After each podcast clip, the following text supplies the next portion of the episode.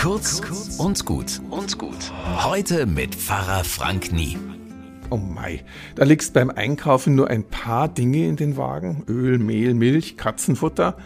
Und an der Kasse kriegst du eine Quittung, da denkst du, du bist beim Feinkostladen gewesen. Kein Wunder, dass die Lebensmitteltafeln in der Region Alarm schlagen, das war versprochen.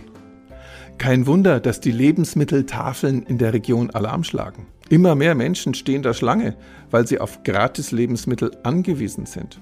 Und statt wie eigentlich gedacht nur gespendete Lebensmittel zu verteilen, kaufen die Tafeln inzwischen manches selbst gegen bare Münze ein, um es dann zu verteilen.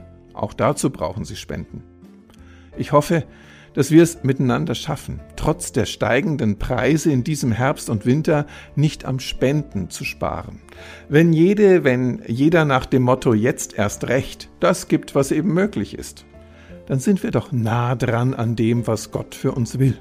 Dass genug für alle da ist, wenn wir es schlau genug verteilen. Bis morgen.